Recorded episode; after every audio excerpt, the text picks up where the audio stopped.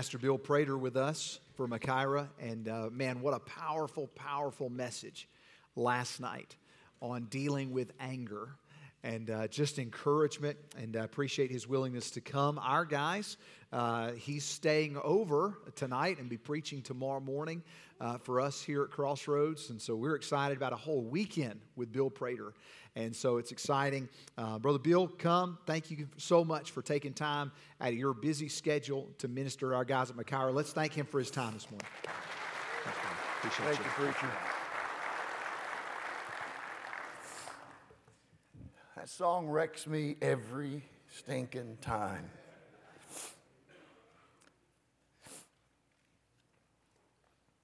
Raised in a home with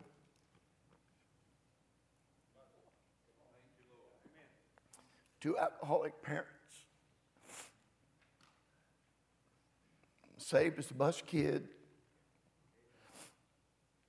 Long-haired, loud-mouthed, obnoxious. Always acting out, always seeking attention, always seeking love.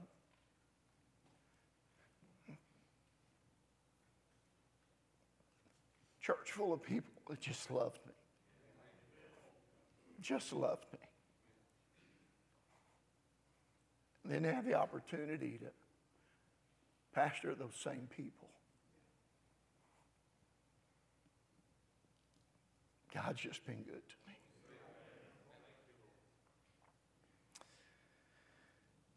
Well, we have a long way to go and a short time to get there. So uh, let's go right to Philippians chapter three this morning. I want to speak to you with the Lord's help on the subject of developing sustainable spiritual habits. The key word being sustainable. And in particular, I, I want to address the areas of prayer and Bible reading. I spoke last night about the importance of those two things. And man, I, I cannot overstate this, that you will not get the victory over any sin in your life. Any sin, be it anger or otherwise, without these two things. It, it's just not going to happen. Now, I'm curious this morning, how many of you be honest and say, Brother Prater, I struggle with being consistent in these areas of my life? Listen, if you do, believe me, you're not alone. And I say that for two reasons. Number one, I know that based on nearly forty years of trying to help people in their walk with God.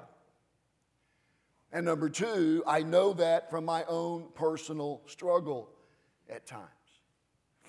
Now, let me offer this dis- disclaimer before we go any further. The, the principles that I'm going to share with you come from a book written by a, a man named James Clear. It's called Atomic Habits.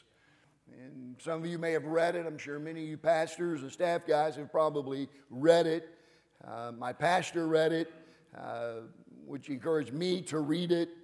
Um, he presented a lot of these things on a, a Sunday morning uh, to our church, and uh, just I just believe that, that these things can be very, very helpful to us this morning in developing and sustaining uh, habits uh, in our life. And, and granted, he writes from a secular perspective, but the principles, I think you will agree with me this morning, the principles that he presents on how to develop habits, sustainable habits in your life, certainly are applicable to the habits of Bible reading and prayer. So I want to try and answer two big questions this morning. The first one is, is why? And the second one is how. So first, why do we struggle to develop the habit of daily Bible reading and prayer? The answer is because we start at the wrong place. We start at the what and not at the who. Now, let me explain that. I think we have a, a PowerPoint, do we? do we? All right, it's up there. Um, basically, there are, are three levels at which change can occur. The first level is outcomes. Uh, this level is concerned with, with changing your results, whether it be uh, losing weight, uh, getting out of debt, whatever. And most of the goals that we set are associated with this level of change. The second level is process.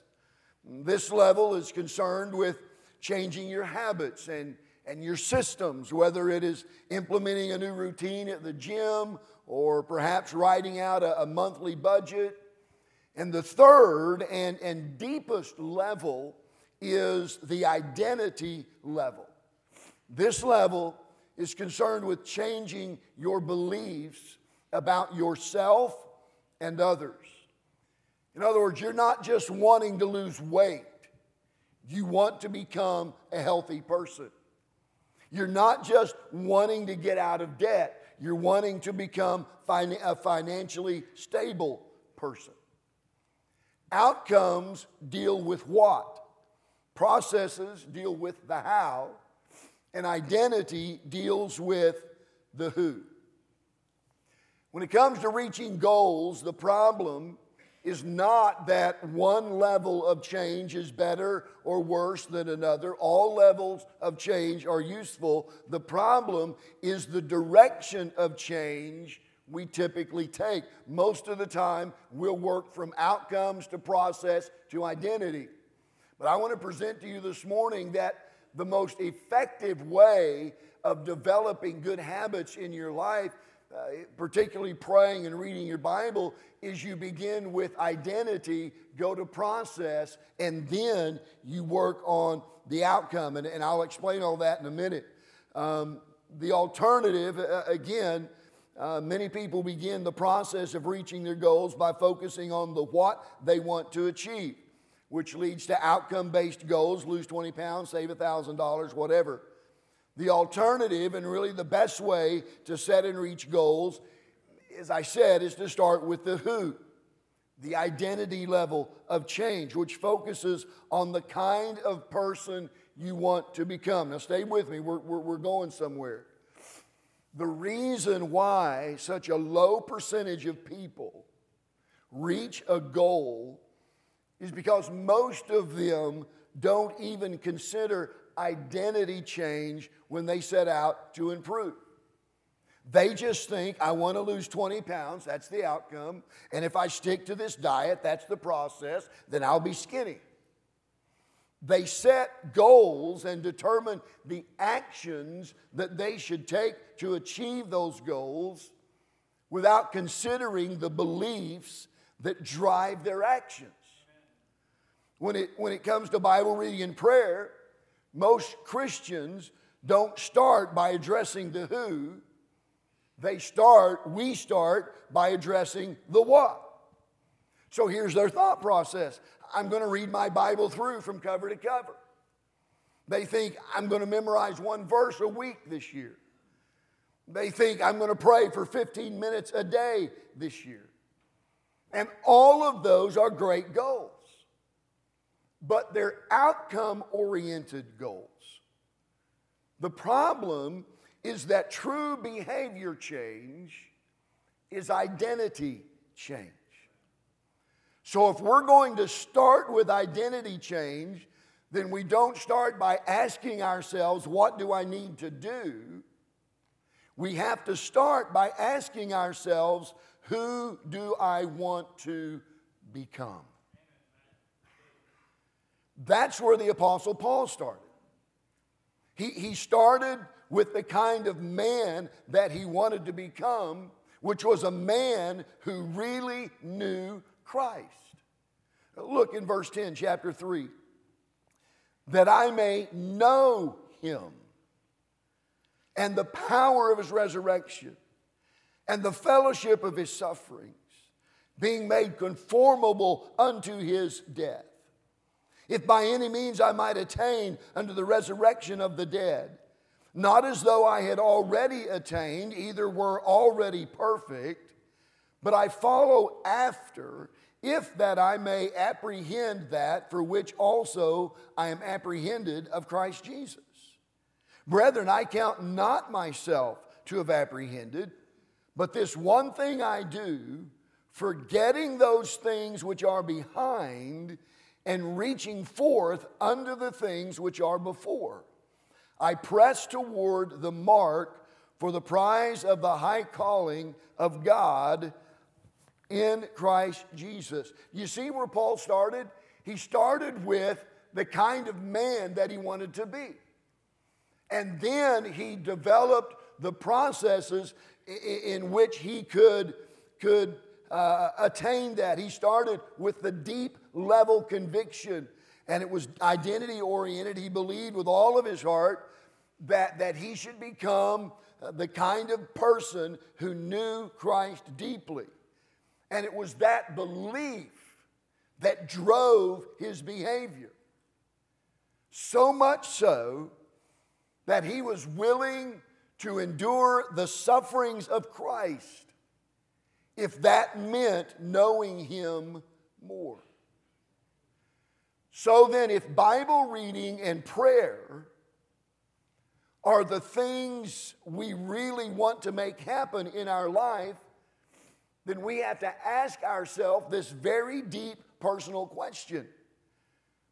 Who is the type of person who reads their Bible and prays every day? And I think Paul answers that question for us. The kind of person who reads their Bible and prays every day and wins victory over sin is the kind of person who wants to know Christ deeply. That has to be our motivation.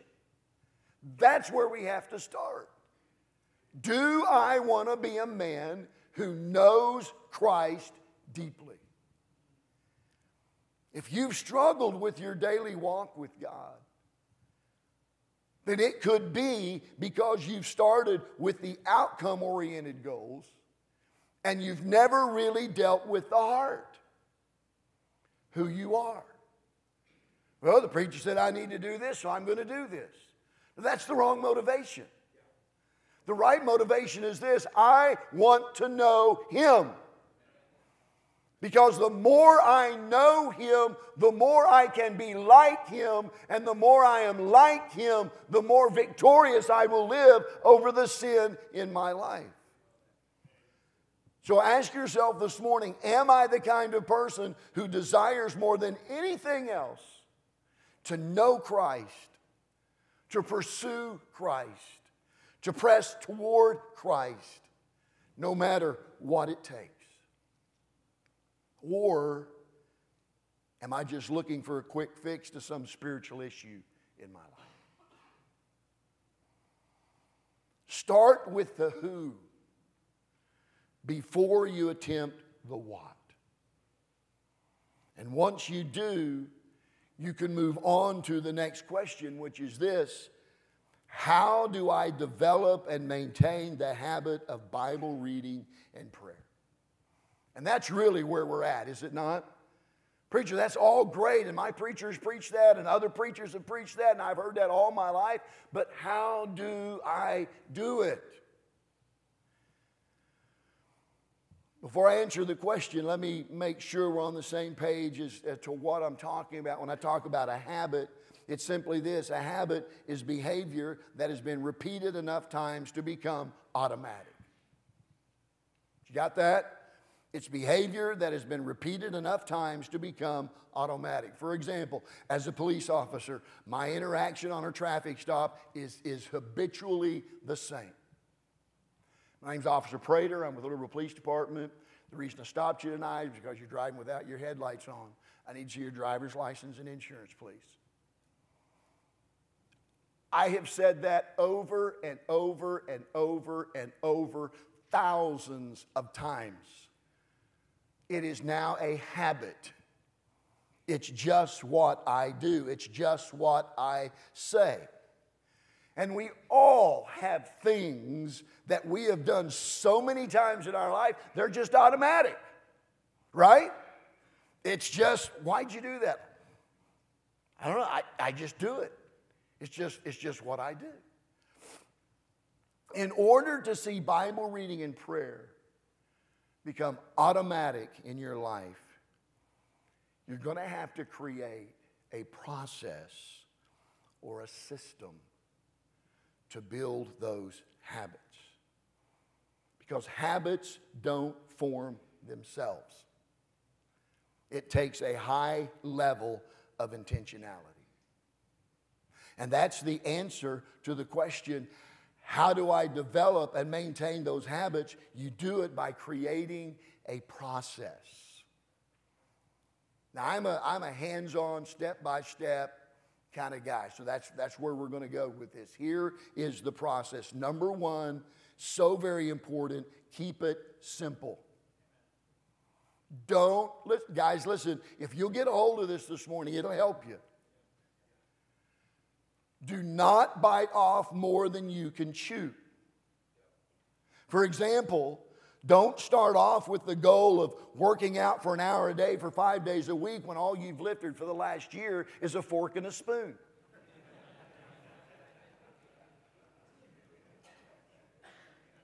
You're just setting yourself up for failure when you do that.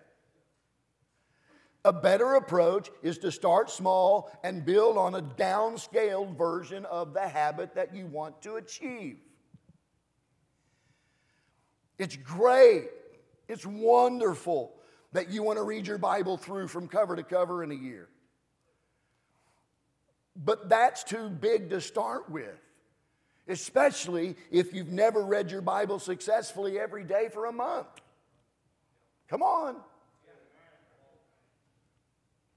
Try to downsize that commitment. Start out with something that you can do consistently for an extended period of time, even if it's just a few verses a day. Maybe instead of trying to pray for thirty minutes a day, you start with a maximum of five minutes. You see, by keeping your habit simple, you can focus all of your attention on staying consistent. And once you've mastered a small daily habit, add to that later on, even if it's a year down the road. Now, you may think, but, but that's not very much compared to what other people are doing. Can something that small really make a difference? Listen, don't underestimate the power of a small daily habit over a long period of time. In his book, James Clear says this, and it is so good. Success is the product of daily habits, not once-in-a-lifetime transformations. It is so easy to overestimate the importance of one defining moment and underestimate the value of making small improvements on a daily basis.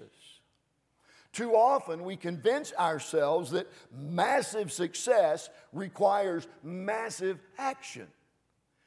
Whether it's losing weight, building a business, writing a book, winning a championship, or achieving any other goal, we put pressure on ourselves to make some earth-shattering improvement that everyone will talk about. Meanwhile, developing a small daily habit isn't particularly notable. Sometimes it isn't even noticeable, but it can be far more meaningful, especially in the long run.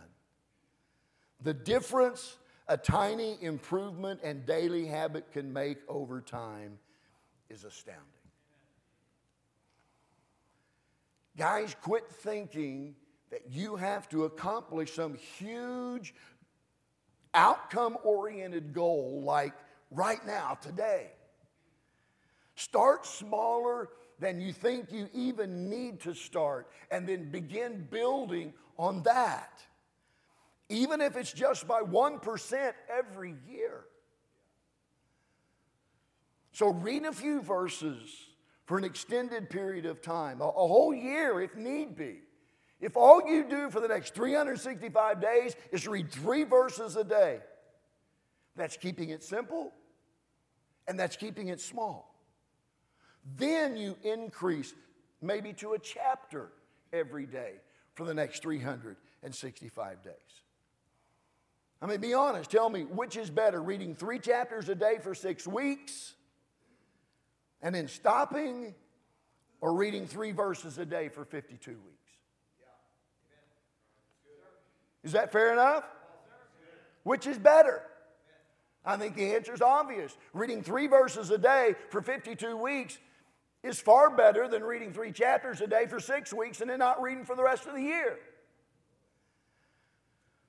Right now, listen, right now you just need to do something every day. Every day. So start small, keep it simple, then grow very slowly through the years. The next step is to make it obvious. Make it obvious by pre-planning where and when these things are going to happen. So to do that, you need to ask yourself and answer two questions. Number one, when is the best time to read my Bible and pray? And number two, where is the best place to read my Bible and pray? And once you decide on a plan of when and where, take one more step, which is this: add a cue. Say, Brother Prater, what do you mean? Well, you can do that a couple of different ways. For example, you can set an alarm on your phone. It goes off at every day at six thirty, and you know what that means. That's your cue. You go to your place at that time. Or you can use a visual cue. You can set your Bible and prayer list out at the place where you've designated to read and pray. Are you with me? So you make it simple, then you make it obvious. Third, you have to establish accountability. Habits that are built to last are established in a community of people that have the same goals you have. Guys, look around this room. These are your guys. These are your guys. There are some men among you who have, who have mastered this, and they're in the Word, and they're praying, and they're walking with God every day. Maybe you choose one of them. Maybe you choose another man who's, who's having the same struggle. I like what James Clear said. He said, nothing sustains motivation more in building habits than belonging to a tribe. This is your tribe. Any CrossFitters here? You understand that concept. CrossFit, it works the same principle. You're in the box, you're with your tribe, you're with your people. Nobody's better than anybody else. Everybody's cheering everybody on. Everybody's encouraging one another, even the old guy. Come on, old man, you can do it. Oh, no, I can't. I'm getting there. When can I put some weight on this bar? But I'm telling you, if, if you've been to CrossFit, you know that is a community. That is a tribe. Those are your people. And you've got that at church. That's your tribe. Well, I got news for Mister Clear. Paul was way ahead of the game.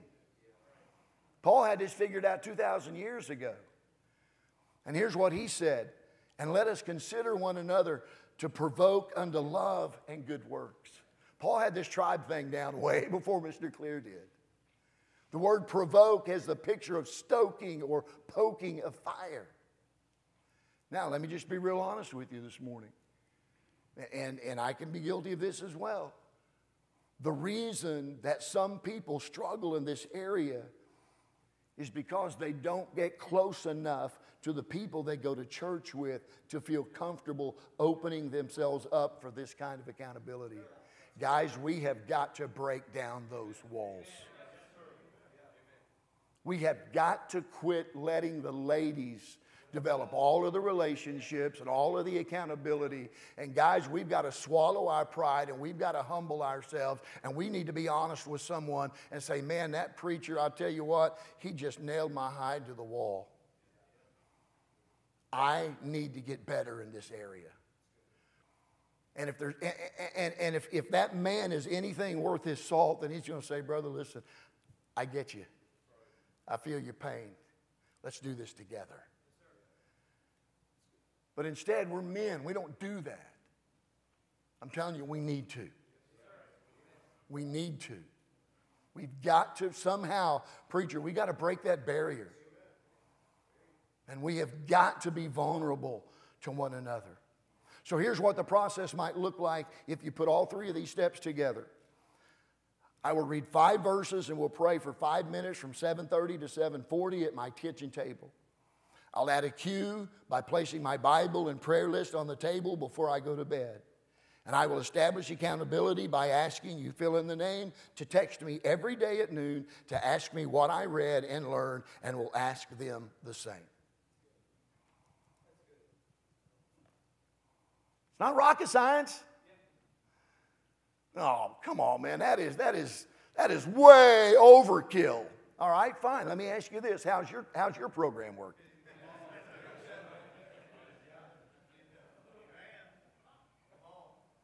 Share it.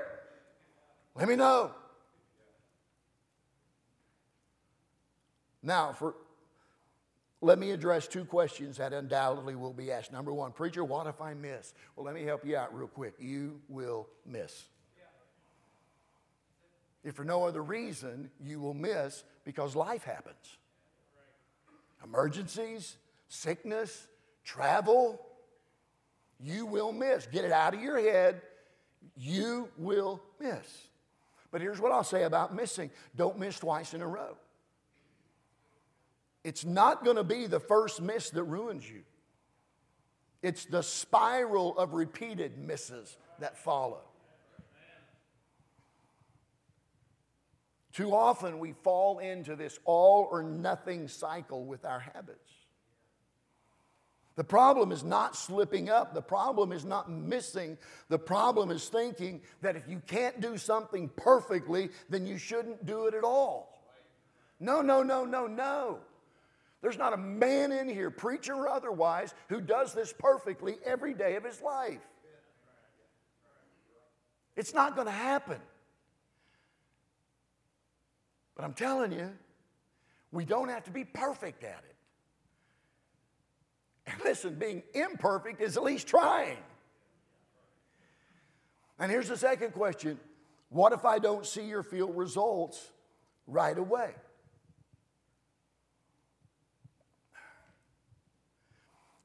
If you've ever started out on a, going to the gym, I mean, you can't come home and look in the mirror and think, sorry, bro, it's still going to be this. Right? Sorry. Here a while back, my wife asked me, did you go to the gym today? I, what? What do you mean I go to the gym today? Woman, doesn't it look like I went to the gym today? That's that anger thing.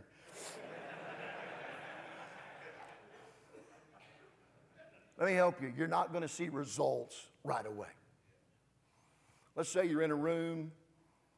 You got an ice cube on the table. It's cold in that room. I mean, you can see your breath. It's so cold. It's twenty-five degrees. But then they begin to increase the temperature gradually to twenty-six degrees, then to twenty-seven degrees, and then to twenty-eight. That ice cube's still there. You're still seeing your breath. You're still freezing to death. They just keep increasing, twenty-nine, thirty, thirty-one degrees, thirty-two degrees, and then it hits thirty-three. And at that point, the ice begins to melt. With me? A degree shift, seemingly no different from the temperature increases before it, has unlocked a huge change.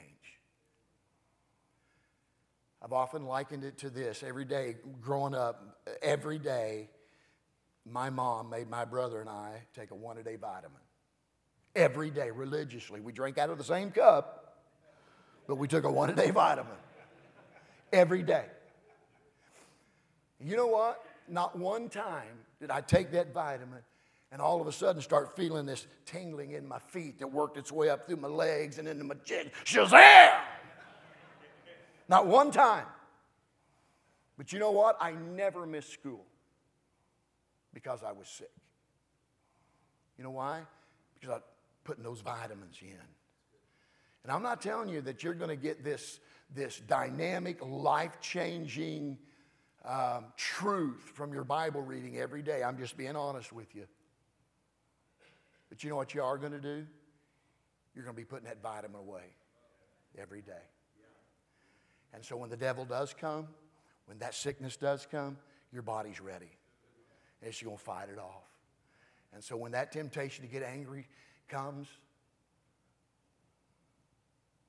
I didn't yell. I didn't scream. I didn't get mad. Why?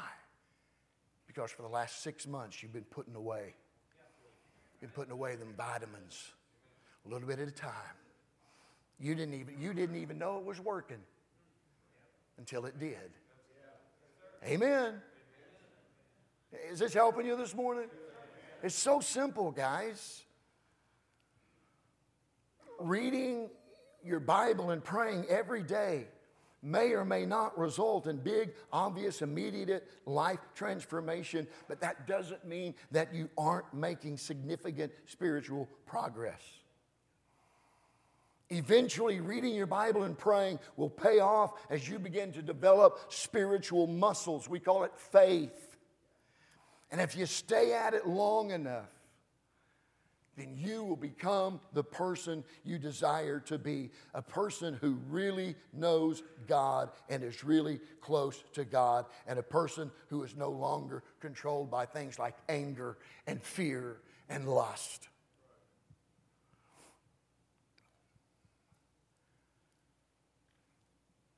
Imagine, I'll close with this, imagine a church where the majority of its men have developed these two daily habits. If just the men in this room would develop these two daily habits, Brother Heath, imagine how spiritually healthy that church would be. Brother Kurt, imagine how spiritually deep it would be. Guys, imagine how spiritually effective its influence would be in its community. All because we started taking baby steps